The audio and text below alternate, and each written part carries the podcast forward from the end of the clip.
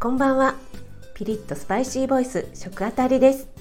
今日もピリッとスパイシーなトーク聞いていただきありがとうございます。先日切れる涙もろくなるは脳の老化っていう記事をご紹介しました。353、354回の配信でお話ししているのでまだ聞いてないよっていう方はぜひ聞いてみてくださいね。暴走老人なんて言われたくないしそういう人が増えるのも困りますよね。涙もろいっていうのは感受性が豊かだとも言えますし涙もろくて迷惑をかけるようなことってあんまりないですよね。でも突然切れるっていうのは困りますよね。今日はですね私の昔の体験をお話ししますね。中学生くらいの頃ですからだいぶ前の話なんですけどもちょっと忘れられない体験なんですね。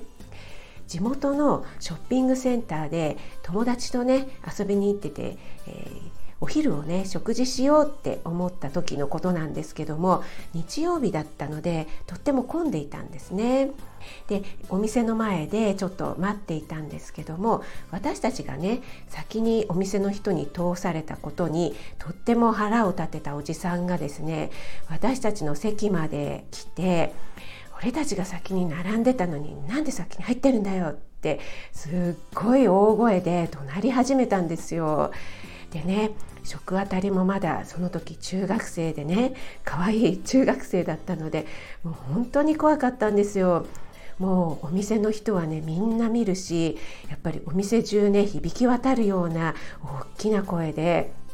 すっごい怒鳴ったんですね。なのでねもう私たちもガタガタ震えちゃっていたたまれなくなってねもう立って出ようとしたんですね。そしたらお店の方が仲裁に入ってくれたんですけどももうね正直ねその後の食事のねもう美味しくないことったらねもう全く味なんてしなかったですよね。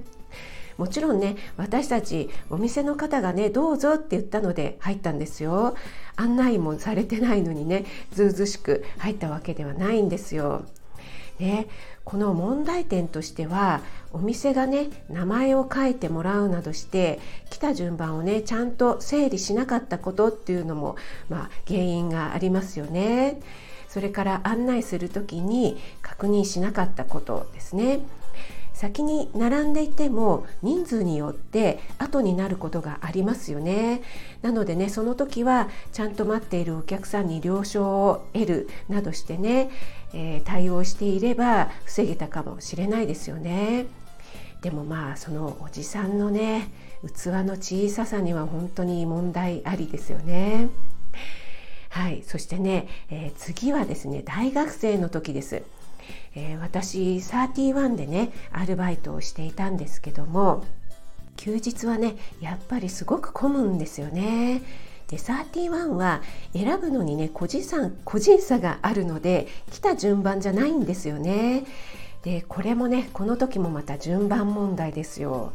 で私たちもねお決まりでしたらどうぞってねあのしきりに声をかけているんですけどもやっぱり先に来てもねもう迷っちゃってなかなか決まらない人がいたり後から来てもねもうすぐに決まっちゃってオーダーする人がいたり本当にねいろいろなので混んでくるとねなかなかどの人が先とかってね見極めが難しいんですよね。それでねここでもまたおじさんですよ。こっちが先だったんだよってねいきなり大声でね怒鳴り出してねもう本当にねあれ嫌ですね怒鳴るのってね。もうその時も私二十歳ぐらいでしたよ。若いねアルバイトの子を相手にね。こっちもね一生懸命やってるんですよ。もう見ればわかるでしょこの混雑していてね。みんなが誰が先だかわからない状態ですよ。次お願いしますってね一言言えばいいじゃないですか。もうね無駄にね大声出してね威圧してくる人本当嫌ですね。怒鳴ればねなんとかなるとでも思ってるんですかね。そういうねもろもろちっちゃいやつだとねもうそういう人本当モテませんよ。本来だったらね年齢とともに経験値が増えて穏やかでね寛容になって叱るべきだと思うんですけどもどうもねそうならない人が増えているみたいなんですよね。それでねそういった切れる高齢者っていうのは男性に多いんですよね。